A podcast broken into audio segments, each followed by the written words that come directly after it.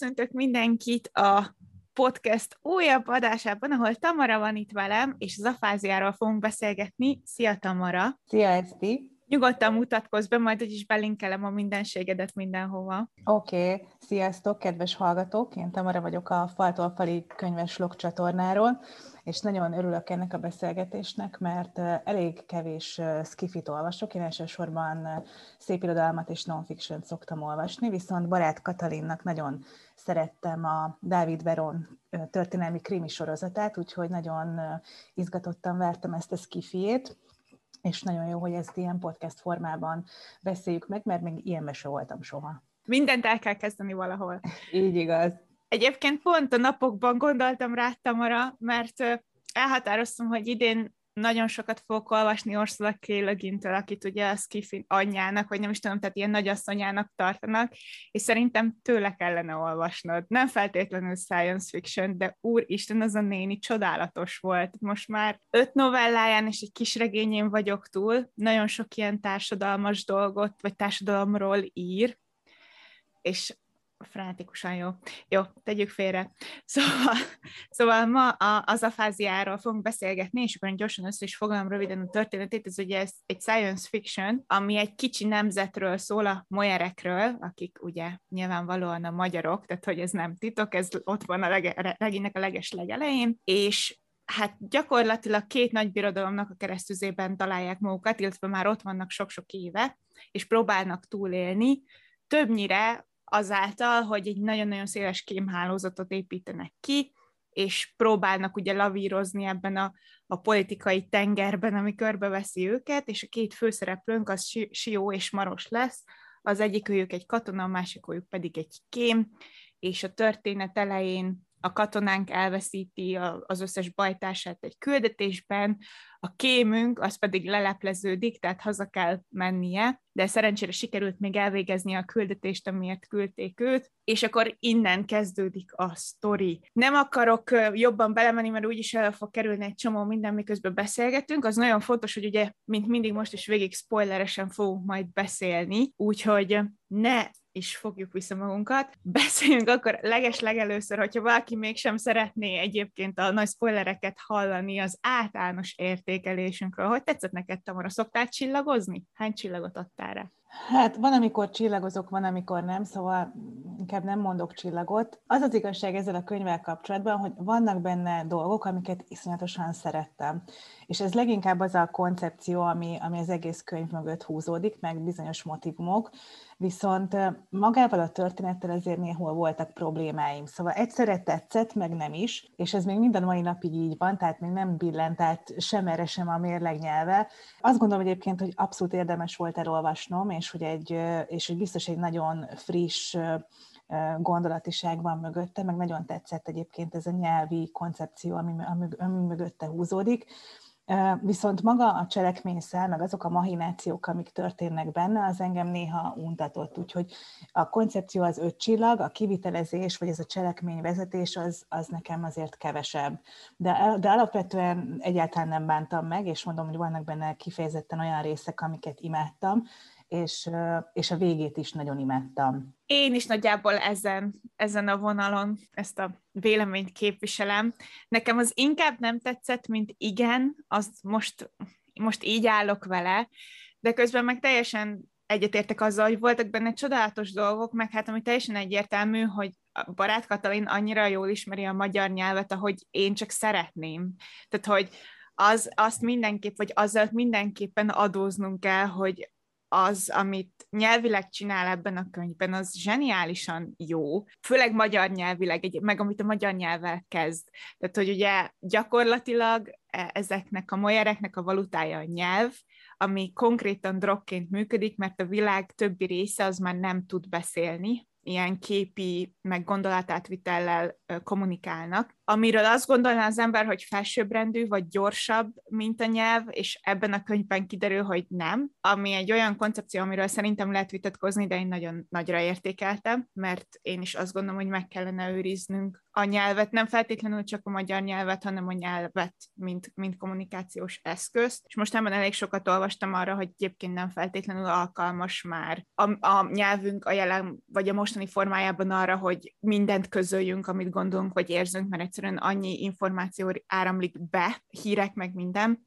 hogy a nyelv már nem elegendő ahhoz, hogy ezt kifelé és közvetíteni tudjuk, mert egyszerűen túl lassú. De közben meg például az irodalom, ugye, meg a versek, ami ebben a könyvben nagyon nagy hangsúlyt kap, az, az elveszik a médiának a terében, vagy az internetes térben, ugye, hogyha nincs hangunk. De én is lyukasnak éreztem, meg már így a beszélgetés előtt mondtam Tamarának, hogy szerintem a világépítés nem kifejezetten jó benne, vagy én nagyon sokszor elvesztem abban, hogy hol történnek dolgok. Úgyhogy igen, de én sem bánom köszönöm, hogy elolvastam. Mindenképp örülök neki, hogy elolvastam, meg annak is nagyon örülök, hogy, hogy teret kapott ez, és megjelenhetett ez a könyv, mert, mert csodálatos. Beszélgettük még azt is, hogy a cím, és akkor szerintem most térjünk is ki erre, Tamara írta nekem, hogy neki volt hiányérzete a címmel kapcsolatban, és nem nekem is volt, de akkor kezdjük veled. Igen, ugye én nem ismertem ezt a kifejezést, hogy affázia, ezt bevallom őszintén, tehát meg kellett így googliznom, hogy végül is ez micsoda. És ugye a, az affázia az egy összefoglaló neve a nyelvi zavaroknak, amelyek a beszédkészséget érintik, hogyha az agy valamilyen sérülést szenved. Tehát ha például valaki kap egy sztrókot, és elveszíti a beszédkészségét, az ugye a, azt is affáziának nevezzük, ezt a nyelvi zavart. És miután ezt megtudtam, én vártam, hogy ezzel lesz valami a regényen belül, mert hogy volt egy adott ponton, amikor egy idős Mojárnak ilyen tünetei voltak, hogy elveszítette a nyelvi készségét. Aztán a Marosnál is előjött ez a dolog, hogy, hogy ugye ott ugye a, a nyelv, mint drogként való használat, az abban nyilvánult meg, hogy elkezdtek ezek verseket, meg regényrészleteket szavalni, és ettől az összes többi űrlakó, aki nem Mojár, az teljesen elalélt és, és ilyen más állapotba került. Viszont egy adott ponton a Maros elkezdi elfelejteni ezeket a szövegeket, és nem tud úgy funkcionálni ez a nyelv, mint drog. Viszont utána ezt a szállat így elejtettük. És én azt, azt gondoltam, hogy ezért, mivel ez a címe, és hogy oké, okay, hogy a nyelv az fontos része a, a, a regénynek, de én azért azt gondoltam, hogy ez picit ilyen nagyobb szervezőerő lesz az egészben, és hogy emiatt volt egy hiányérzetem, viszont mint cím, tehát így figyelemfelkeltésnek abszolút jó, csak, csak mondom, nekem egy kicsit így, így hiányzott, hogy ezzel valami bővebb dolog legyen. Én is hiányoltam, és én sem tudtam, hogy mit jelent nekem Fruzsi mondtál, Fruzsi tud ilyen dolgokat. És én is azt vártam egyébként, hogy majd lesz valami, hogy, ez, hogy a sok-sok, gen, ugye nagyon genetikailag módosítottak ezek a molyerek, meg gyakorlatilag, ez csúnya szó, de tenyésztik őket, tehát hogy erre szerintem nem lehet mást használni, pont azért, hogy ne legyen belterjes, és emiatt ugye a génállomány, hát gondolom, hogy javul, meg tényleg kikerülik a, ezt a belterjességet, de emellett nagyon durván módosítva is van, tehát a Sió, akire a regény felénél kiderül egyébként, hogy hát tulajdonképpen androgyn, vagy interszexuális, nem tudom, valami ilyesmi szót lehetne rá használni, hogy ő teljesen az összes, az elsődleges és másodlagos nem jegyeit is eltüntették genetikailag,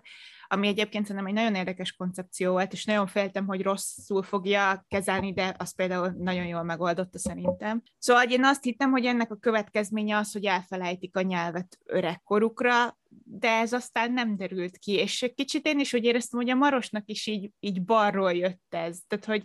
elvileg meggyógyult, meg meggyógyították, meg nem volt semmi baja, és kicsit azt éreztem, hogy csak azért veszti el a nyelvi készségeit, hogy a végére nagyobb legyen a dráma. Vagy hogy legyen egy ilyen, mert hogy ugye nyilvánvalóan Maros fogja majd megmenteni itt a, a világot, de azzal meg nagyon egyetértek, hogy egy, egyrészt nagyon jól néz ki a borító, és nagyon jól néz ki rajta ez, hogy a fázia. De én is kicsit ilyen kihagyott zicsernek érzem, hogy, hogy nem volt ez, ez valamilyen súlyosabb, hogy mondjuk az összes idős, a hadvezérek, meg a, meg a kémfőnök, meg nem tudom, hogy nem kezdték el ők is elveszteni így idős korukra, az, az nagyon izgalmas lett volna szerintem. Nézem közben, hogy, hogy miket írtam még fel magamnak, hogy miről beszélgessünk, és a következő az az, hogy már így jól, jól benne vagyunk ebbe a sztoriba, de hogy skifit szoktunk-e, és már ugye megválaszoltuk ezt, hogy nem nagyon. Milyen érzés volt egyébként, illetve én szoktam, Tamara nem szokott. Milyen érzés volt? Vagy mi volt az, ami, ami tetszett, nem tetszett? Már most a zsánára gondolok kifejezettem. Mi volt az, ami mondjuk nehéz volt? Hát nekem ami nehéz volt, egyrészt, hogy én magát ezt az űrutazás témát annyira így nem, vagy nem, nem áll hozzám közel, kevés ilyen típusú könyvet olvasok, viszont ö, olvastam egyszer egy nagyon-nagyon jó skifit, amit egy szintén női szerző írt, és ö, ez a Mary Dorian russell volt a verebecskéje, ami nekem egy nagyon nagy élményt jelentett, és hát ebben is egy, egy ilyen bolygó, tehát hogy, hogy arról szól, hogy felfedeznek egy idegen, idegen életformát, és elmennek majd megkeresni őket egy bolygóra, és ezt egy ilyen jezsuita expedíció indul, és, nagyon, és balul fog kiütni az egész, és akkor megtudjuk, hogy miért, meg hogyan.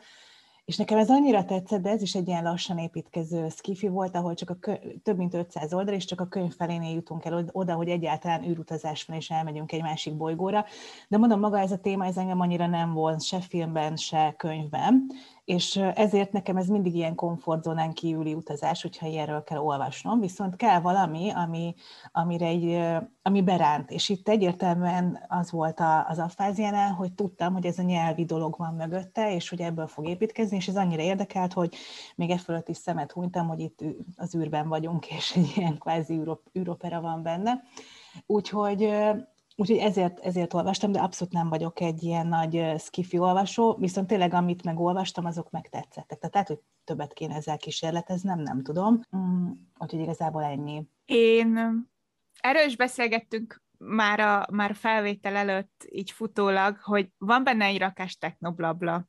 ami engem általában nem szokott zavarni, viszont itt voltak helyek, ahol kifejezetten zavart. És úgy éreztem, hogy nincsen megmagyarázva jól, és biztos vagyok benne, hogy ha engem zavart, akkor valakit, aki nem feltétlen olvas science fiction vagy spekulatív bármit, azt, azt még jobban kizökkentheti, ami nem feltétlenül szerencsés. Pedig azért itt meg kell jegyeznem, hogy azok a szavak, amiket kitalált, és ha egy picit elgondolkozik az ember mondjuk a szótöveken, akkor zseniális. Tehát, hogy ez a genopláner volt például, ami a, a genetikai tervezőknek a, a neve volt, vagy van a molyereknek a testébe beépítve valamilyen nanorészecske, ami gyakorlatilag megöli őket,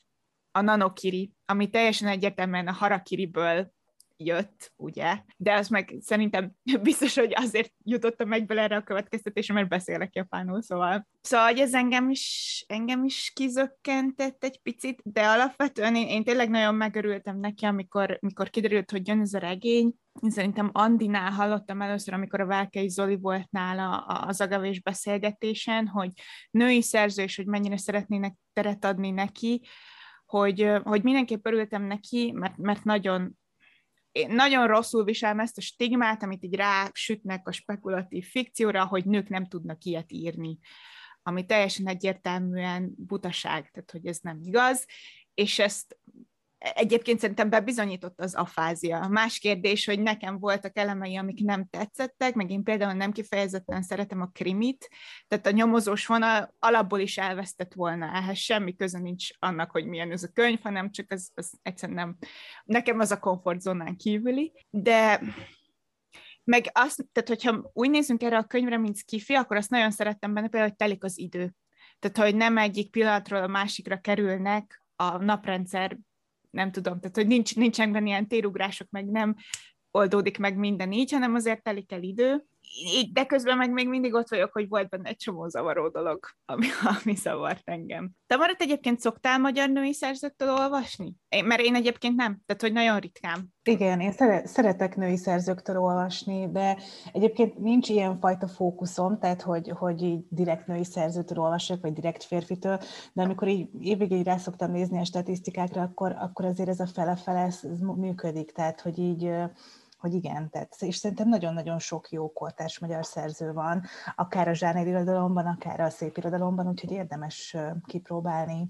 női szerzőket. Egyébként még visszatérő egy picit a zavaró tényezőkre, ez most nem annyira szerintem a skifi elem része, de engem, hogy egyszerre lenyűgözött és egyszerre zavart a, a névhasználat. Tehát oh, nagyon élveztem, igen. nagyon élveztem, hogy földrajzi neveket kapnak a, a főhősök, de egyszerűen mellette viszont nehéz volt követni, hogy akkor ki kicsoda, és hogy nem is emlékeztem már vissza, hogy akkor ez most, most például Bodrog vagy a Hernáda a hírszerzésnek a vezetője, tehát hogy teljesen megkavart ez a dolog. Viszont azt is el kell mondanom, hogy én amikor még csak a fülszövegét olvastam ennek a könyvnek, és láttam, hogy Siónak és Marosnak hívják a két főszereplőt, én ezért teljesen elaléltem, mert a néprajzban van egy olyan hiedelem, hogy a pásztorkutyákat mindig folyónév, ne, folyók oh. neveiről nevezik el, hogy ne vesszenek meg. Tehát ez egy ilyen mágikus védelem a veszettség ellen. És ez én azt hittem, hogy ezzel hogy, hogy, hogy ezt, én azt hittem, hogy ezzel fog játszani, de aztán utána mindenféle más földrajzi név előbukkan, csak amikor még csak a fülszeleget olvastam, ezen teljesen így oda voltam, hogy úristen, ezt, ezt, ezt tudta, vagy ez direkt, direkt van így de nem biztos, hogy, nem biztos, hogy ezt beleépítette, de élveztem, hogy folyó nevei vannak a két főszereplőnek, de mondom, nehéz, mert nem lehet eldönteni, hogy férfi vagy női karakter, nem lehet utána megjegyezni, hogy akkor mi a funkciója, miközben meg zseniális, hogy így is megpróbálja, hogy így is próbálja megtartani ezt a magyarság tudatot, meg a magyarságnak a, a, a tehát az egykori hazának a, a, az emlékét. Ez egyébként engem is zavart. Pedig engem általában nem szokott, mert én ugye nagyon szeretek olyan szereplőkről olvasni, akik ilyen gender non-conforming, tehát akik mondjuk nem illenek be egyetlen társadalmi nembe sem. Viszont itt, mivel teljesen egyértelmű volt, hogy egyébként férfiakról és ugye Sió kivételével férfiakról és nőkről van szó, ezért engem is borzasztóan zavart, hogy például a Bodrogról szerintem 50 oldal kellett, hogy elteljen, mire rájöttem, hogy ő egyébként egy nő, mert Igen. a neve hangzásából arra gondoltam, hogy egyébként férfi valamiért, és egyedül ugye a Sió volt az, ahol eleinte zavart, viszont amikor ugye kiderült, hogy miért nincs rá sehogy máshogy reflektálva csak a neve, akkor az egy nagyon-nagyon érdekes hát fordulat volt a regényben, meg az, ez, ez az egész elveszett nemzedék, akinek ő tagja volt, ami gyakorlatilag egy ilyen elit kommandós egység, akiket arra módosítottak genetikailag, hogy nagyon-nagyon nehéz legyen őket megölni, meg ugye ilyen ilyen felsőbbrendű katonák legyenek, vagy nem is tudom, de ezen kívül szerintem is zavaró volt. És a főleg amellett volt zavaró, hogy ugye a másik két ilyen politikai tényező ebben a regényben, a birodalom meg a demokrácia, hogy ott tök egyértelmű volt, hogy, hogy idézi ebbe, hogy ki kicsoda. Mert uh-huh. ugye olyan neveket használtak, nyilván mondjuk szláv ráhatásokkal, vagy angol száz ráhatásokkal, amiket mindannyian ismerünk. És fura volt elveszettnek éreznem magam egy olyan szituációban, ahol egyértelműnek kellett volna le, hogy de hát hisz ez az anyanyelvem, meg ezek olyan, olyan helyek, amiket ismerek, és mégse tudtam eldönteni, hogy merre hány méter. Úgyhogy ha, ha több, tehát hogyha játszott volna ezzel, hogy mondjuk több olyan karakter is van, aki androgyn, akkor lehet, hogy nem zavart volna ennyire, de így, hogy ennyire ki volt helyezve, hogy csak a Sió az, és emellett meg nagyon nehéz volt eldönteni, hogy az összes többi karakter micsoda, hogy ilyen csúnyán fejezzem ki magam. Ez igen, de például nem tudtam ezt a siót meg a marost, és ez nekem is nagyon tetszik. Most kicsit szomorú vagyok, hogy nem ez volt a regényben. Na, mindegy, mindig, mindig tanul az ember ö, valamit. Egyébként visszatérve még egy picit a női szerzőkre, tehát alapvetően szerintem én is sok női szerzőtől olvasok, de spekulatív irodalmat magyar női szerzőktől nagyon keveset, és én ezt abszolút annak rovom fel, hogy nincsen sok lehetőségük megjelenni. Tehát azt tudom, hogy a könyvmajképzőnek ugye van, hogy sokszor női szerző nyeri ugye ezt az aranymosását, de mivel már nem igazán olvasok ifjúsági irodalmat, ezért az, az teljesen kicsúszik így a, vagy lecsúszik a radaromról, máshol meg teljes, teljes a férfi dominancia. Tehát, hogyha nem számoljuk most a Moskát Anitát, meg a Kleinheinz Schillát, akkor most már ugye a barátkatot is jelölték, de hogy egyébként ez. Még a, még a rövid, tehát a prózára inkább jellemző, mert ugye most ezek az, a fantasztikus novellás kötetek, amik megjelennek itt azért egészen jó arányban képviselteti magát mindkét nem, de hogy egyébként én, én nekem kicsit ilyen hiányérzetem van ezzel kapcsolatban. Azt tudom, hogy kortárs szépirodalmi szerzőből van pár, akit sokat, sokan dicsérnek, meg így ők azért amikor bemegyek az írók boltjába, akkor szoktam látni a női neveket, de ugye az, az meg nekem esik kicsit kívül így a komfortzónában, úgyhogy majd, majd várom a, a javaslatokat. Pont most láttam a vámpíros könyvet, amit olvastál, és mivel most vámpíros könyveket olvasok, ezért majd már föl is vettem a listámra, hogy akkor ezt Ó, majd szuper, szuper. Beszélgessünk akkor egy kicsit az afáziának a világáról, meg a szereplőiről, meg hát ugye erről a konfliktusról, amit már itt sokan emleg, sokat emlegettünk.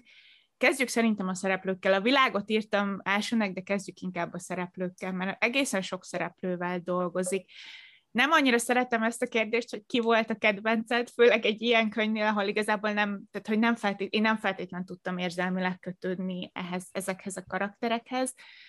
de mondjuk ki volt az, aki szerinted ilyen a legmegkapóbb, vagy a legérdekesebb volt? Vagy ki az, aki, aki neked nagyon tetszett így? Hát igazság szerint nem nagyon volt. Tehát, hogy így eleve nagyon ritkán van az, amikor ennyire tudok valakivel azonosulni, mint szereplő, de, de kicsit ilyen kívülállónak éreztem a szereplőket.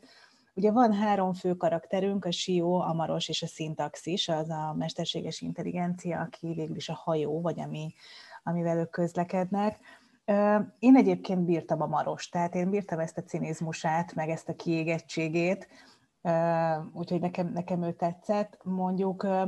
azon kívül, hogy, hogy jó, meg volt magyarázva valamilyen szinten, hogy miért kerül bele ebbe a csapatba, mert végül is ő töltötte a legnagyobb időt a birodalomban, mint Kém, és ő ismeri ezt a világot a legjobban, és először ugye, amit keresnek, azt úgy gondolják, hogy a birodalom területén van hogy jó, ezt így bekaptuk, mint racionális magyarázatot, de, de amúgy én sem értem, hogy miért ez a három szereplő ö, vegyült itt össze, de azért bírtam az ő dinamikájukat, szóval volt azért benne csipkelődés, voltak benne váltások, Nekem egy karakter volt, aki, akiről én nagyon szívesen olvastam volna még, most már elfelejtettem a nevét, de ő volt az, aki ezeket a kérektűket hamisította. Ugye ez a kérektű... Ó, igen, ez a... fog eszembe jutni neve, de igen. Tehát, hogy, hogy a birodalomban um, ugye úgy kommunik, vagy hát a, a, a vezetés, vagy a hatalom ellenőrzi mindenkinek a tudatát, és ehhez ilyen kérektűt gyártanak, amit én úgy értelmeztem, hogy bedugnak ide az agyadba, és akkor azzal egyrészt tudnak ők is információt bejuttatni, meg ugye mindent tudnak a gondolataitól kezdve arról, hogy mit beszélsz, vagy mit uh, kommunikálsz.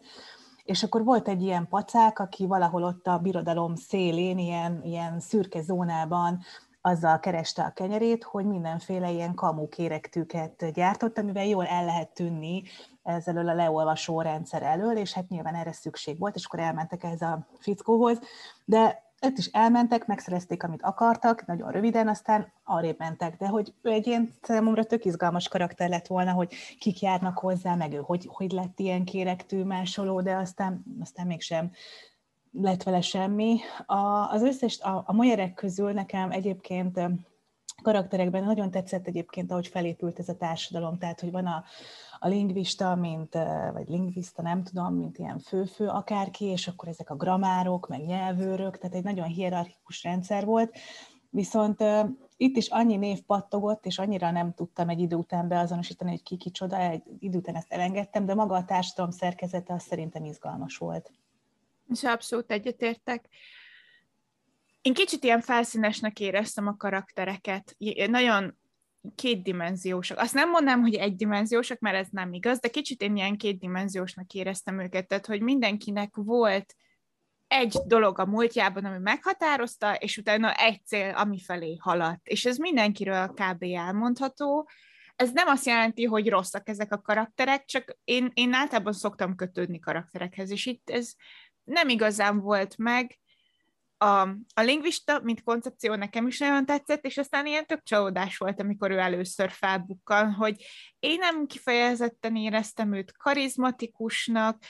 ő meghal egyébként a végén, a halálát teljesen indokolatlannak gondoltam, ez kicsit olyan volt, mint ugye van ez a toposz, hogy a, a mentor halála, hogy ugye a hősöknek egyedül kelljen tovább menni, de ezt, ezt sem igazán éreztem indokoltnak. Nekem, vagy akit én nagyon szerettem, az egyértelműen szintaxis volt, de ott meg nem tudok elvonatkoztatni attól, hogy ez biztosan azért van, mert még kicsi, pici eszti koromban az alapítvány után Asimovnak a robot univerzumával mentem tovább, és én azóta is jobban szeretem a robot univerzumot, mint az alapítványt, és emiatt, hogyha vannak robotok, meg mesterséges intelligenciák, akkor az arra így ráfókuszálok, és akkor az engem érdekelni fog, meg nyilván szeretni fogom. Meg, meg tényleg nagyon jó volt a végén a szintaxis jó maros dinamika, a, a, a, különösen, ahogy a szintaxis kezelte őket, tehát kicsit ilyen, ilyen kis hülye gyerekeknek, vagy nem is tudom,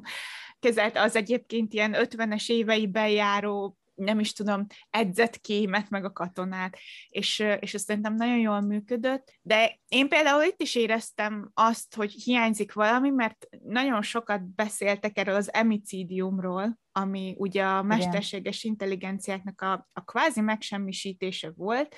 és akik túléltek, azok a mojerekkel maradtak, és velük egy ilyen, hát kvázi ilyen szimbiózisban élnek, tehát hogy van egy szerződésük, és a, a, az emik azok így a és nyilván a saját érdekeiket szem előtt tartva cselekszenek, és nem, nagyon, nagyon tetszett az ő koncepciójukban az, hogy nem jók és nem is rosszak, hanem ugye teljesen logikus alap, vagy a logika alapján hoznak döntéseket, ami akár jelentheti azt is, hogy morálisan szürke karakterekről van szó, meg jelentheti azt is, hogy ők egy olyan létforma, akiket egyszerűen nem lehet a mi standard jó és rossz koncepcióinkba így beszuszakolni, de aztán erről sem derül ki sok minden. Tehát, hogy van ez az emicídium, amivel így dobálkoznak, mint szó, és néha a szintaxis is így beszél róla, hogy ez egyszer volt, de hogy ez mi volt, hogy volt, kik akarták tulajdonképpen megsemmisíteni őket, ez, ez mind nem derül ki, és én erről például nagyon szívesen olvastam volna. Akár úgy, hogy voltak a vége felé ilyen betétek erről a Miklas, nem is tudom, mi volt a vezeték neve, de hogy ugye a Moyer um, ős atya, vagy aki meg, igazából ugye nem volt Moyer, csak félig, de ő építette meg az űrállomásoknak az első hengerét, és az ő életrajzából vannak ilyen beemelt kis szegmensek, és itt nagyon jól működött volna szerintem, hogyha más könyvekből is van mondjuk a fejezetek előtt egy-egy ilyen szegmens, a, amit én, mint szerkezet nem feltétlen tudtam, vagy szoktam szeretni, de itt szerintem nagyon jól működött volna. És, és igen, hi- hiányzott ez nekem, főleg azért, mert akkor tovább is mehetünk a világra, és a világ az nekem ne, én egyszerűen nem tudtam, lehet, hogy azért, mert rossz vagyok, de nem jól tudok térképet olvasni, de teljesen el voltam veszve, hogy, hogy merre megyünk, kik ezek, hol vannak, hol határolódik el a kettő, és akkor néha bedobott ilyen holdakat, amin van élet, meg hogy terraformálnak dolgokat, de hogy ki, meg hogy, hogy hol vannak ezek a dolgok, az, az engem teljesen teljesen elvesztett. Nem tudom, hogy neked mennyire volt ez, főleg, hogyha ugye mondtad, hogy nem kifejezetten érdekel az űrutazás. Igen, hát én teljesen így sötétben tapogatóztam ilyen szempontból, de egy idő után ezt így el is engedtem, és úgy voltam vele, hogy tök mindegy. Én eleve nagyon rossz vagyok olyan dolgoknak az elképzelésébe, amit így hosszasan leírnak, de nem érdekel. Mondjuk ilyen műszaki dolgok, például mondjuk leírják, hogy hogy néz ki egy hajó, és fogalmam sincs, tehát hogy nem, nem tudom ezeket a kütyüket elképzelni, akkor úgy nekem ez egy ilyen üres, üres járat. De, de én is azt hiányoltam, hogy ennek az egésznek a, a történelme az nincs kicsit kifejtve, pedig már tudjuk, hogy azért jó pár száz év eltelt azóta, hogy a Földet ott hagytuk, mert teljesen elpusztult. És tényleg be vannak dobva akár ez az emicidium, ami mint kifejezés megint csak egy zseniális dolog, meg be volt dobva egy olyan nagy háború is a két nagy hatalom között, a demokrácia és a birodalom között, ami, ami az űrben lévő nyersanyagokért zajlott, és utána azt is megtudtuk, hogy most egy ilyen kvázi béke állapot van, hogy, vagy inkább ilyen vihar előtti csend van, de hogy az se derült ki, hogy akkor ezt mi, hogy azon kívül, hogy a nyersanyagért indították, akkor ki, hogy ö, ö, jött ki ebből az egészből. Szóval ezek, igen, ez, ez tök jó lett volna, hogy ez ilyen kis betétként akár, vagy, vagy bárhogyan ez jobban kifejtésre kerül. Én egyébként nagyon nehezen képzeltem el magát pandohíját is, ami mint kifejezés megint csak remek, hogy a pannóniára hajaz, de hogy mint ez egy ilyen, tényleg egy ilyen űrállomás, tehát nem egy bolygó, hanem egy ilyen mesterséges telepként volt leírva, és valószínűleg, valószínűleg tartom, hogy a, a borítón ez a kis gömb kütyű, az valószínűleg pandohíja lehet, de nekem inkább egy ilyen horgász csalinak tűnt, amiben tudod, így lerakod az etetőt, tehát tökre úgy néz ki. Szóval én ezeket annyira nem tudom elképzelni, és mondom, emiatt így nincs hiányérzetem, mert tudom, hogy én így működöm, hogy ez ilyen nagyon, nagyon műszaki vagy technikai dolgoknak a leírásában meg se próbálok belegondolni. Az, az különösen zavaró egyébként ebben a történelmi, mármint hogy a, történelm hiányában, hogy teljesen egyértelműen kiderül, hogy egyébként a barát Kati ezt megcsinálta. Tehát, hogy ő tudja, hogy mi történt, meg hogy ez az univerzum kész van, és nem tudom, hogy miért nem, miért nem kaptunk ebből többet. Lehet, hogy ez csak a történész bennem, tehát, hogy tudni akarom, hogy mi történt. Meg, meg tényleg az, hogy Szóval, hogy engem nagyon érdekelt, hogy miért nem tudjuk elhagyni a naprendszert. Egy, egy ennyire fejlett, technológiailag ennyire fejlett pontján az emberi létezésnek. Mert ugye ez a, nem tudom, hogy, hogy ez mennyire tudott, hogy ugye a Kuiper az a külső kisbolygóöv, ami a Pluton túl van. És én úgy tudom, hogy már van olyan űrszonda, ami ezen átjutott, tehát hogy most jelenleg is talán a New Horizon, vagy a Pluto szonda, nem tudom, hogy melyik, tehát hogy, hogy ez, ez így működik, ezt így már most 2022-ben is. Mi emberek nem, de hogy technológiailag mondjuk egy űrszonda át tud ezen jutni, és végig, miután kiderült, hogy nem tudunk elmenni a naprendszerből, én utána 200 oldalon keresztül ez nagyaltam, hogy de miért nem tudunk elmenni. és, és borzasztóan feszélyezett, hogy, hogy ugye ez nem derül ki. Aztán mondjuk lesz erre megoldás, de ez meg a másik, hogy arról nagyon szívesen old. Tehát, hogy én azt szerettem volna, amikor végeztem ezzel a könyvvel, hogy mondjuk az első száz oldal legyen az utolsó száz oldal, és utána menjünk gyarmatosítani, vagy hát nem gyarmatosítani, de hogy új telepesekként, ugye ismeretlen bolygókon. Igen, engem is, engem zavart a történelemnek a hiánya. Annak fényében, hogy tényleg teljesen egyértelmű volt, hogy készen van, mert máskülönben nem tudott volna ennyire sokszor utalni rá, nagyon konzisztensen egyébként, tehát hogy nincsenek mondjuk ilyen önellentmondások, meg logikai buktatók abban, ami történt valamikor a regény előtt, csak nem is áll elég adat rendelkezésre ahhoz, hogy te így össze tud magadba rakni, hogy most akkor ezek mikor szakadtak szét, hogy szakadtak szét, miért háborúznak egymással, akkor volt, voltak ugye ezek a kérektű, a demokráciának meg voltak ezek a virtuális terei, ami úgy működött, vagy én úgy képzeltem el, mint egy ilyen VR szemüveget most, uh-huh. amiben ők így léteztek, és avatárjaik voltak, meg feltöltötték a tudatukat, meg nem tudom, de hogy ez is úgy derült ki, hogy van egy, van egy nagy árulás illetve nem tudom, nem szeretek árulásként gondolni rá, mert a végén egyébként én teljesen értettem, hogy hogy a Hernát az, aki áruló lesz idézőjelben, hogy miért teszi meg azt, amit megtesz, de hogy ugye más szempontból nézve meg nyilván elárul, elárulta a molyereket, hogy ez is ilyen teljesen véletlenszerűen terül ki, hogy vannak ezek a virtuális terek, és akkor, hogy itt vannak ilyen politikai találkozók, meg el lehet bújni, meg, meg nem tudom. Úgyhogy ne, tényleg, tényleg fura volt. Én, én nem, nem vagyok elégedett a világépítéssel, és lehet, hogy kevésbé zavarna, hogyha azt hinném, hogy amúgy nincs kidolgozva, és így, hogy meg vagyok róla győződve, hogy ki van dolgozva, csak frusztrál, hogy, hogy nem. Mit írtam még föl? Ja igen, a konfliktus, ugye ez a fő konfliktus, most akkor el, megbeszéltük, hogy mit találtak meg. Átadom a szót neked, Tamara, amikor lejönnek ugye a földre. Ja, igen. Hát ugye az egész azzal kezdődik, hogy egy ilyen hexagon, hexagonért megy a szintaxis és az ő ilyen elit kommandós csapata, viszont ebből csak a szintaxis, nem a SIO és csak a Sió éli túl ezt az egészet, de megszerzi ezt a hexagont, amiről nem tudjuk, hogy micsoda, és én nagyon sokáig azt gondoltam, hogy ez egy ugyan, ugyanaz, mint az Indiana Jonesban ez a frigyláda, tehát hogy ez egy ilyen McGuffin, ami nem lesz vele semmi, csak így e, egy ilyen apropó, hogy menjünk ide-oda.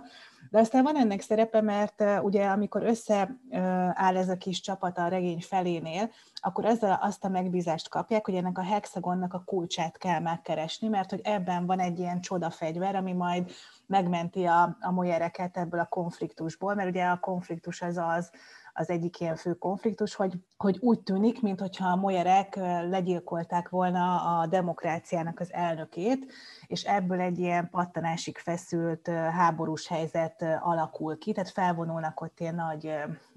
katonai, nem tudom micsoda, űrhajók, és, és azzal fenyegeti a, mindenki a molyereket, hogy el fogják pusztítani Pandohíját. És akkor ennek megoldására gondolják, hogy akkor a hexagont ki kéne már nyitni és megnézni, hogy ez a Miklász Kora nevű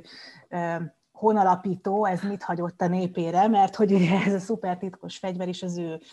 kreálmánya, és akkor elkezdik kergetni ezt a mindenféle, vagy mennek a kulcsért, de nem tudják, hogy hol van, csak annyit, hogy valahol a birodalomban, és akkor ezért kell a maros, hogy akkor ő ebben van egy kis helyismerete, de aztán oda keverednek a földre, ráadásul pont Budapestre, és akkor végül is megtalálják, tehát kinyitják ezt a hexagont, és most spoilerezzük el a legvégét, hogy mi Persze, ez? nyugodtan. Ah, és akkor kiderül, hogy ez nem is egy csodafegyver, hanem ez maga a csillagösvény, és én ezen akkorát fetrengtem, hogy, hogy úristen, hogy lehet egy ilyet kitalálni, mert ez az egész csillagösvény, ez a székely eredetmondában van benne Csaba királyfistúl, és hogy, és hogy tulajdonképpen ez a Miklász kor, ez nem más, mint a Csaba királyfi, és a molyerek nem mások, mint a székelyek, és hogy így, ment, így mentődik meg a világ, hogy megint lejön Csaba királyfi a tejútról, és megmenti a népét, mint ahogy ez megvan a, a székely himnuszban, meg minden, mindenhol. Szóval ez, ez annyira zseniális volt, és hogy ennek a humorát annyira bírtam, hogy itt, itt voltam úgy, hogy mindent megbocsájtok barát Katalinnak, amit eddig elkövetett velem ezzel a cselekményvezetéssel, mert hogy ez annyira zseniális, hogy ez kész. Szóval én ezt nagyon-nagyon élveztem. A csillagosvény nekem is beütött. Akkor így emlékszem, hogy így le kell, hogy most komolyan Csaba királyfi csillagos, itt tartunk, hogy ez. Pedig mert előtte, tehát maga a felvezetés, hogy ugye meg, meg kellett fejteni a rejtvényeket, meg nem tudom, én ezt kicsit ilyen olcsónak éreztem, meg ilyen, nagyon ez a, nem tudom, hogy magyarul mi ez a szó, de ez a plot convenient, tehát hogy amikor van a, hogy a cselekményed, az így, az így pont, pont kapóra jön a szereplőknek, és ez kicsit ilyen, nem tudom, én annyira nem értékeltem, és akkor mikor kiderült, hogy nem ilyen atombomba, meg ilyesmi lesz, és különösen miután túltettem magam ezen, az nagyon tetszett, ahogy levezeti, hogy azért nem adta oda, már hogy amik leszkor azért nem fette ezt fel, hogy ne csináljanak belőle pénzt, és hogy ne legyen ez is az ilyen, tehát a nagy vállalatoknak a, a kvázi fegyverem, mert hogy egyébként az, hogy ugye el tudja hagyni a naprendszert, az egy fegyver, csak nem tömegpusztító, hanem egy olyan, ami technológiai előnyt biztosít mondjuk ugye a versenytársakkal szemben, és az egy, az egy nagyon szép ilyen antikapitalista motivum volt benne, hogy van ez az ember, aki egyébként ki volt bélelve, tehát hogy tele volt pénzzel, a, a pacák, úgy dönt a végén, hogy igazából a népének a túlélését választja, és nem pedig a hasznot, ami egy ilyen nagyon idealista gondolat, amit én mindig nagyon szeretek. Tehát, hogy én szeretném hinni, hogy vannak ilyen idealista emberek ebben a világban, akik úgy gondolják, hogyha mondjuk nem vagyunk még elég érettek arra, hogy elhagyjuk a naprendszert, akkor ezt nem dobjuk piacra, hanem majd amikor elérkezik az idő, akkor a megfelelő emberek kezébe kerül,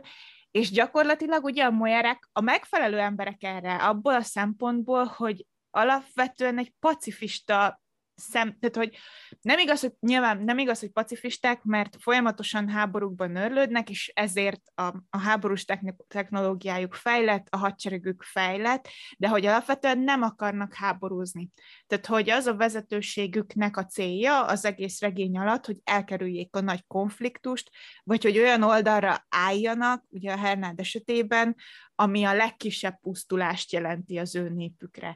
És és emiatt én teljesen megalapozottnak éreztem azt, hogy a történelmünknek ezen a pontján megtalálják ezt a, ezt a hajtó, egy térhajtóműről van egyébként szó, ami gyakorlatilag féreg lyukakat nyit, és ez, e, ezzel sikerül majd ugye elhagyni a naprendszert, mert hogy nem kell keresztül menni a kulperőben. Tehát, hogy, hogy abszolút megalapozottnak éreztem, hogy a, az ő kis történelmüknek ezen a pontján jutnak el oda, hogy akkor el kell innen menni, és maguk mögött hagyni ez a két nagy birodalom, meg majd felemészti egymást, vagy csinálnak, amit akarnak. Úgyhogy én ezt abszolút, én is na- nagyon nagyra értékeltem. Nem gondoltam volna, hogy az utolsó húsz oldal fogja megmenteni ezt a regényt bármilyen szempontból nekem, de tényleg így lett mert, mert én ezt nagyon élveztem, és azt is nagyon élveztem, hogy nem volt benne az erőltetett szerelmi szál, ami ugye ilyenkor mindig meg szokott történni, hogy ott van ez a két karakter, és már nincs rajtuk kívül senki, csak a kis mesterséges intelligenciájuk, aki folyamatosan ugye nyomja a kis szóvicceit. Annyira vicces volt, hogy mindig ilyen szóvicceket, meg ilyen, ilyen nyelvi humort um, tolt a szintaxis, és akkor a halál kapujában ők egymásra találnak, hanem nem, nem, er, egyáltalán nem erről volt szó, abban az értelemben találtak egymásra, hogy végre barátok lettek, vagy meg csak nem is ez a jó, jó szó, de hogy megértették mondjuk a másiknak a, a motivációit, meg mozgatórugóit, úgyhogy a vége az, az számomra is egy, egy, egy abszolút pozitív élmény volt. Érintettük már futóak, de még akkor egy picit térjünk ide-vissza a, a nyelvre, meg a társadalomra. Te ugye sokat beszéltél már a Moyer társadalomról. Szerintem a demokrata társadalomról nem sok minden derül ki, de azért a birodalomról eléggé ott, ott mit, mit éreztél, vagy mit gondoltál ezzel kapcsolatban? Erről a nagy testvér mindent lát. Hát igazából azt, hogy, hogy, hogy egyrészt ugye ezt már ismerjük nagyon sok ilyen klasszikus előzményből, ezt a fajta koncepciót, hogy igen, tehát nincs önálló gondolatod, meg nem is lehet semmi olyasmi bármit, ami, amiről ne tudna a hatalom, vagy akik irányítják ezt az egészet. Nekem egyébként ez a kérektű koncepció, ez tökre tetszett, tehát hogy azért ezzel valamennyit tudsz játszani a személyiségeddel, vagy egy picit így el tudsz bújni előlük, de hát szóval annyira ez a mai világrend felosztása jött vissza, illetve nem csak a mai, hanem, hanem tulajdonképpen az, az mindenkori világrendi felosztás jött vissza a kelet-nyugat és a közbe ékelődött magyarok, és akkor mindig is ez volt a problémánk, hogy most akkor nyugatra vagy keletre, Úgyhogy ez a része tetszett, de, de én mondjuk azért jobban élveztem a, a Moyet társadalomnak a, a felépítését, meg arról szerintem azért több, több minden volt, mint a, mint a birodalomról. Igen, én is úgy éreztem, hogy, hogy nagyon kontrasztos volt, hogy a molyerek mennyire ki vannak dolgozva, és ezzel szemben az összes többi az mennyire egy ilyen, egy ilyen sémára épül. Tehát, hogy a, a nem, nem is tudom, a mondjuk Oroszországra nagyon régóta jellemző ez a nyáj effektus, hogy ugye van a nyáj, vagy nem is tudom, ugye mély, mélykasnak szokta, ez a beehive-nak szokták az angolok, hogy mindenki együtt dolgozik, és akkor egy magasabb, ugye a királynőt adott esetben szolgálják ki, és ezzel szemben meg a teljesen individual, individualista nyugat, aki a, megépíti mindenki a saját virtuális valóságát, és akkor ő ott a kis király. Kicsit, kicsit ebben is azt éreztem, hogy, hogy ez akkor működött volna sokkal, mert nem működik rosszul, a konfliktus szempontjából nem működik rosszul, hogy ugye a legtöbb magyar egyikhez se akar tartozni, nem meg akarja őrizni a, a saját maga kis kultúráját, de tehát sokkal jobban működött volna maga a koncepció, hogyha van valami egyedisége mögött a, a sokszor ismételt, vagy emögött a két sokszor ismételt toposz mögött, és nem csak ilyen, ilyen kétdimenziós gonoszok idézőjelben a főszereplők szempontjából, akik ugye be akarják olvasztani. Mert szerintem azért ez sosem ennyire egyértelmű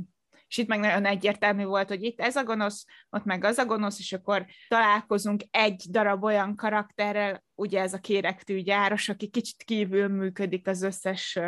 konvención, és róla meg nem tudunk meg semmit. Úgyhogy, úgyhogy nekem is igen, igen, ez, ez volt. Pedig alapvetően ugye föl is írtam, hogy hogy mennyire, mennyire aktuális, meg hogy mennyire ezek a történelmi áthallások, mennyire működnek ezzel a koncepcióval, hogy a két nagyhatalom és köztük a kicsi Magyarország, és nem is kell, tehát nem is kell aktuál politikáról beszélni, ez egyszerűen csak a geológiai elhelyezkedésünk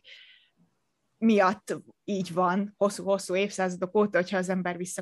visszagondol. Tehát, hogy én azt szoktam mondani, hogy az Árpádházi királyokat nem sorolnám ide, ez az én saját véleményem, mert ott ugye sokkal inkább voltunk függetlenek, vagy sokkal jobban őrizte ugye az ország a függetlenségét mindenféle szempontból, tehát ideológiai szempontból, meg kulturális szempontból, mindenféle szempontból, de hogy utána a következő 700 évben mi történik, azt ugye szerintem senkinek, tehát hogy még ha az ember nem is jártas a történelembe, akkor is elég, elég egyértelmű, hogy mi történik a nemzeti ünnepeinkre gondolva. Nagyon most számomra. Nem, nem, tő, hát szóval tényleg egyébként így tök jól ki van ezt találva. Tehát annyira látszik így a, a, a barát Katalinnak a, ez a történelmi elkötelezettsége, meg a nyelvi elkötelezettsége, hogy, hogy tényleg sajnálom, hogy, hogy egy csomó, csomó oldalon keresztül ilyen fölösleges dolgokról olvassunk, ahelyett, hogy erről, erről olvasnánk, de nyilván azt is tudom, hogy persze valami cselekmény meg kell, hogy vezesse ezt a dolgot, mert különben meg egy eszé lesz belőle, és nyilván nem egy eszét akart írni, hanem kifejezetten egy science fiction, tehát hogy egy, egy, egy zsánert, aminek vannak szabályai, meg vannak ö, ö, elemei, ami kvázi kötelező beletenni. De egyébként még most egy, nem tudom, hogy mennyire kanyaroghatok egy picit a Nyugodtan. témák között, de hogy, de hogy én egyébként azt is nagyon élveztem ebben az egészben, hogy ugye amik megszólalnak, vagy ami drogként működik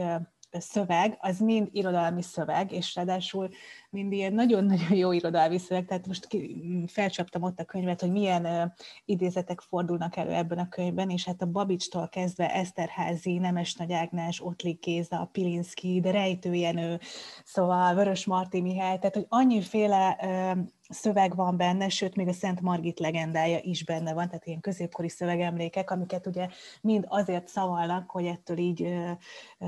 elaléljanak a... Igen. igen, egy ilyen katartikus élményt jelent, szóval, hogy ez, ez így nagyon-nagyon tetszett benne. Én egyébként azt is vártam egy picit, de mondjuk nem feltétlenül ismerem én ezeket a szövegeket mind, és nem, nem volt bennem, nem voltam annyira ilyen elkötelezett, hogy akkor, amikor jön egy szöveg, akkor gyorsan felcsapjam, hogy ez most melyikből van de hogy egy picit ilyen, néha ilyen randomnak éreztem, hogy most milyen szöveget dobunk be, de valószínűleg egyébként ez, ez random is, mert hogy azoknak az emberek, az embereknek, akiknek ez drogként funkcionál, kvázi tök mindegy, hogy mit hall, csak hogy maga hallja a szöveget, és hogy valami, valamelyik interjúban olvastam is Barát Katalinnál, hogy először az volt a, az elképzelése, hogy ő majd ő ír ilyen szövegeket, de aztán rájött, hogy hát miért ne használná a magyar irodalmat, hiszen mert ezeket megírták, és, és miért ne lehetne ezeket használni, úgyhogy nekem ez a része is nagyon tetszett, hogy,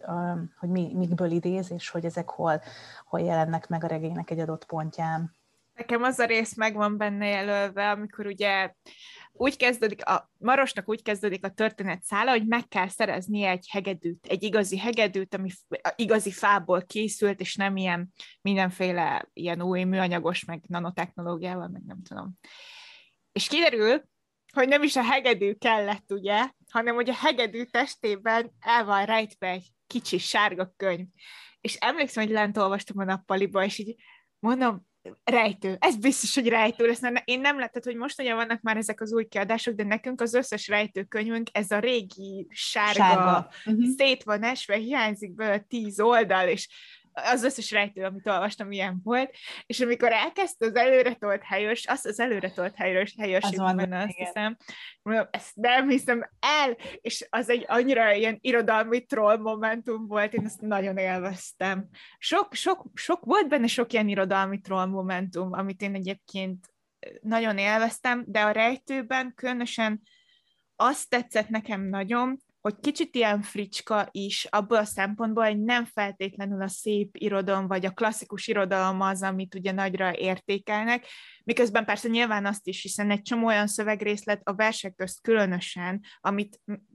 magyar klasszikusként tartunk számon, teljesen jogosan, tehát hogy nagyon szép verseket ugye választott bele, de hogy én nagyon, nagyon érezt, élveztem azt, hogy egy zsáner író tovább viszi azt, hogy igenis a zsáner irodalom is fennmarad, és akkor, hogy Rejtő Jenő, aki ugye a... egyébként szerintem a Rejtőnek vannak nagyon komoly könyvei, tehát hogy ezzel most nem akarom lekicsinyíteni az ő szerepét, de hogy alapvetően ezekről a humoris, humoros fricskáiról, meg, meg paródiáiról ismert, és én ezt, ezt nagyon-nagyon élveztem, hogy,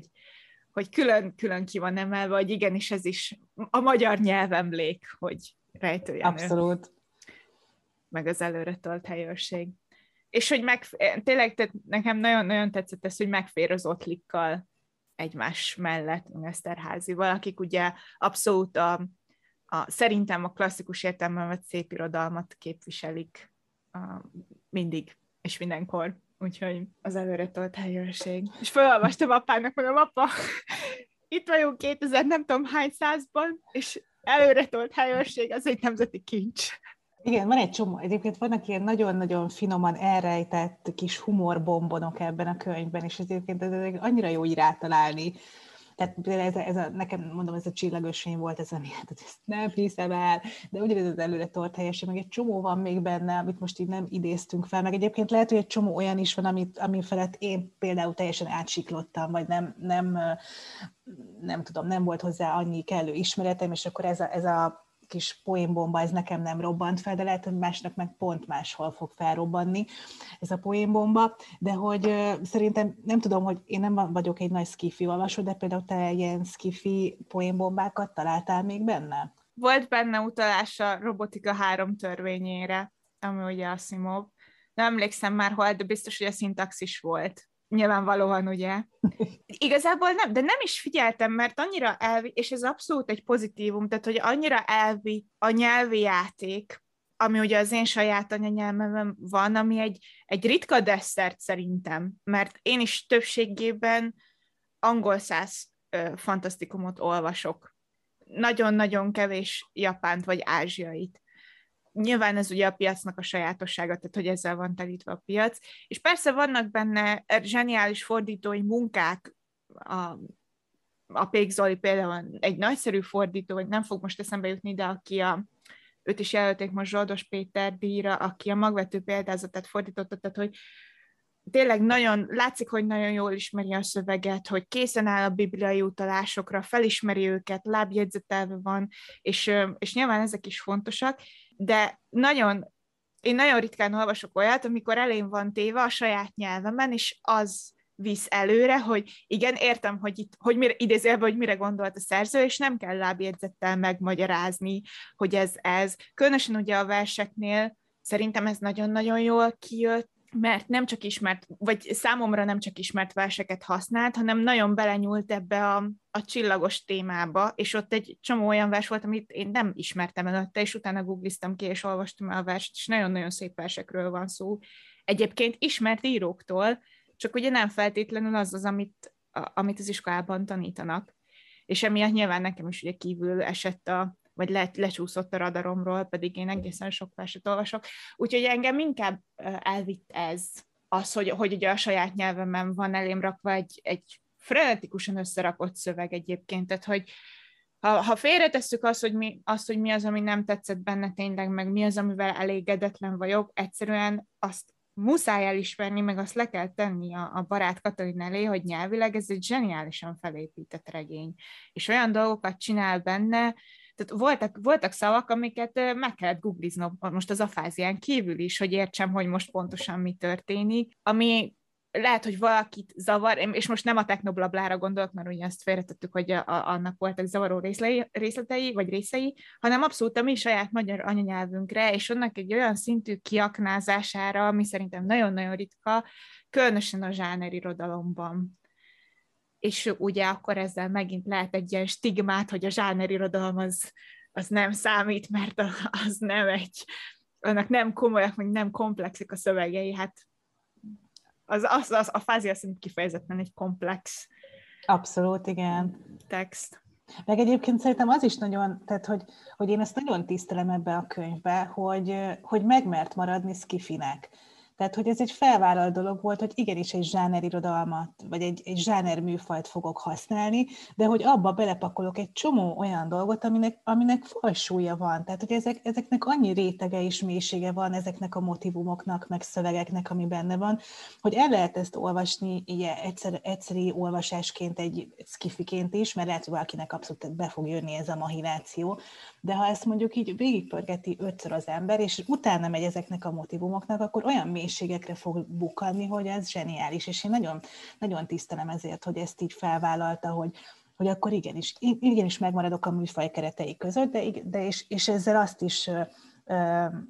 megcélzom, hogy egy presztis presztist adjak ennek, a, ennek az egésznek, és ne az legyen, hogy ja, jó van, skifi, meg ilyen űrutazás, akkor ezt hagyjuk. Abszolút ilyen bölcsész kifi volt egyébként szerintem. Igen. Ami, Igen. ami azért különösen vicces, mert amennyire én meg tudtam állapítani, működik benne a fizika, tehát hogy például nem kerül ki a fizika törvényein kívülre, hanem amit már beszéltünk, hogy az űrutazás igenis időbe telik, hogy, hogy vannak gravitációs erők, amik, amik hatnak, hogy a kupola alatt a légkör, és hogy másként működik, tehát hogy és akkor emellé berakott egy ilyen annyira nyelvész vonalat, hogy tényleg, tehát hogy ez szerintem abszolút egy, egy olyan vállalkozás volt, amit sikeresen teljesített. Az tényleg ez, ez mind az a dolog, ami, mert az, hogy valakinek tetszik-e mondjuk a sztori, vagy szereti a karaktereket, ez egy annyira szubjektív dolog, hogy ez alapján megítélni egy könyvet. Nyilván ezt csináljuk, mert ugye a saját véleményünket mondjuk el, de hogy, hogy alapvetően én például nagyon ritkán szoktam azt mondani egy könyvről, hogy rossz, mert attól, hogy nekem nem tetszett, de nyilván fel fogom vállalni, hogy nem tetszett, de hogy ez van egy csomó olyan könyv, ami, ami látom, hogy miért tetszik embereknek. Az, hogy nekem nem tetszett, annak millió és egy oka lehet, az nem, attól nem lesz ez a könyv rossz. És én azt gondolom az a fáziáról, hogy egy kifejezetten érdekes vállalkozás és jó könyv, nekem nem feltétlenül nyomogatta meg a kis gombjaimat. De amit, amivel megpróbálkozott benne, az szerintem abszolút egy, egy csodálatos, csodálatos dolog, és egészen jól kivitelezte ezt a, az egész nyelvi dolgot. Igazából szerintem végigmentünk mindenen, amit én felírtam magamnak. Mi az, amit, amiről még szeretnél, Tamara, vagy van, maradt-e benned bármi gondolat? Kicsit össze-vissza kóvályogtunk, de mivel így is úgy is spoileres volt, azt hiszem, hogy ez nem, nem probléma. Szerintem mi nagyjából mindent kiveséztünk, amiről így amiről így gondoltuk, hogy beszéljünk meg, meg most nem is nagyon úrik be más, ami, ami olyan motivum, ami, amiről így úgy gondoltam, hogy hú, de kéne beszélni, mert, mert most beszéltünk erről az irodalmi vonatkozásról is, és mindenről, úgyhogy szerintem én egyébként abszolút ajánlom ezt a könyvet, tehát hogy, mert mondom, amellett, hogy mondjuk nekem a cselekmény vezetésben voltak olyan dolgok, amik nem tetszettek, attól még ugyanúgy, ahogy te is elmondtad, lehet, hogy ez másnak tetszik, de mindaz, ami mögötte van, meg mindaz a, az a mélység, ami benne van, az, az, az engem teljesen elvarázsolt. Abszolút, szerintem egy, tehát, hogy egy élmény. Az olvasás élmény, ami nekem például, amit nekem adott ez a könyv, az abszolút inkább pozitív, mint negatív és tényleg azt gondolom, hogy ennek nagyon nagy köze van ahhoz, hogy, a saját, hogy nem egy fordítón keresztül, és nem egy második nyelven keresztül kaptam meg ezt a történetet. Mert teljesen mindegy, hogy mennyire jól beszélek mondjuk angolul, meg japánul, sosem lesz az anyanyelvem és én, én nagyon szeretek mindkét másik nyelven olvasni, nem erről van szó, meg azt gondolom, hogy például a japán kulturális utalások most már nem repülnek el a fejem felett, mert elég régóta foglalkozom vele, de attól még soha nem, tehát nem fogom érteni az összes szóviccet, meg nem fogom érteni az összes irodalmi utalást, és ez az, ami az a fáziának a nagy előnye, hogy mindent fogsz érteni, vagy, tehát, vagy ha nem is mindent, de hogy összeérnek a szálak, meg tudod majd kapcsolni ezeket a dolgokat, legyen szó mondjuk a saját kis családi történelmedről, vagy a, ahol laksz, vagy az iskolai tanulmányaidról, ugye, amik ilyen lehet, hogy PD, PTSD, de hogy, de hogy tényleg, tényleg mindent, mindent lehet majd kapcsolni valahova, különösen amikor például elkezded is, ismételgetni ezeket a Moyer neveket magadban, ami elsőre nem tűnik semminek, és aztán rájössz, hogy mi az. Ugye például a Pannonia, az nekem egy ilyen, nem is tudom, 50 vagy 60 oldalnak kellett eltelni, és mikor már elégszer olvastam, akkor így leesett, hogy ja!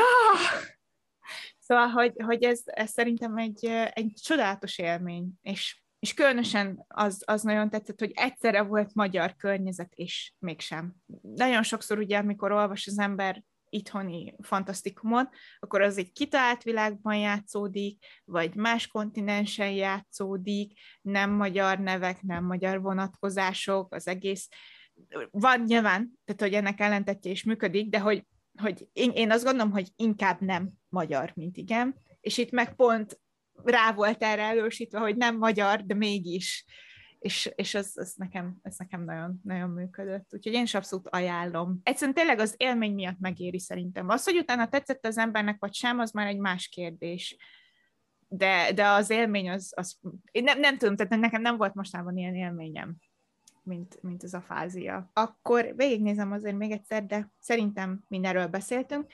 Akkor köszönöm szépen Tamarának, hogy itt volt velem Köszönjük mindenkinek, aki meghallgatta, és a következő könyvünk az a Vörös Lázadás lesz, és Avildával fogom majd olvasni Pierce Brown-tól,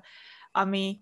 kicsit kívül esik az eddigieken, vagy kicsit különbözik a többiektől abból a szempontból, hogy általában új könyveket szoktunk olvasni, és ez meg egy régi megjelenés, de én is újra akartam olvasni, a Vild meg még nem olvasta, úgyhogy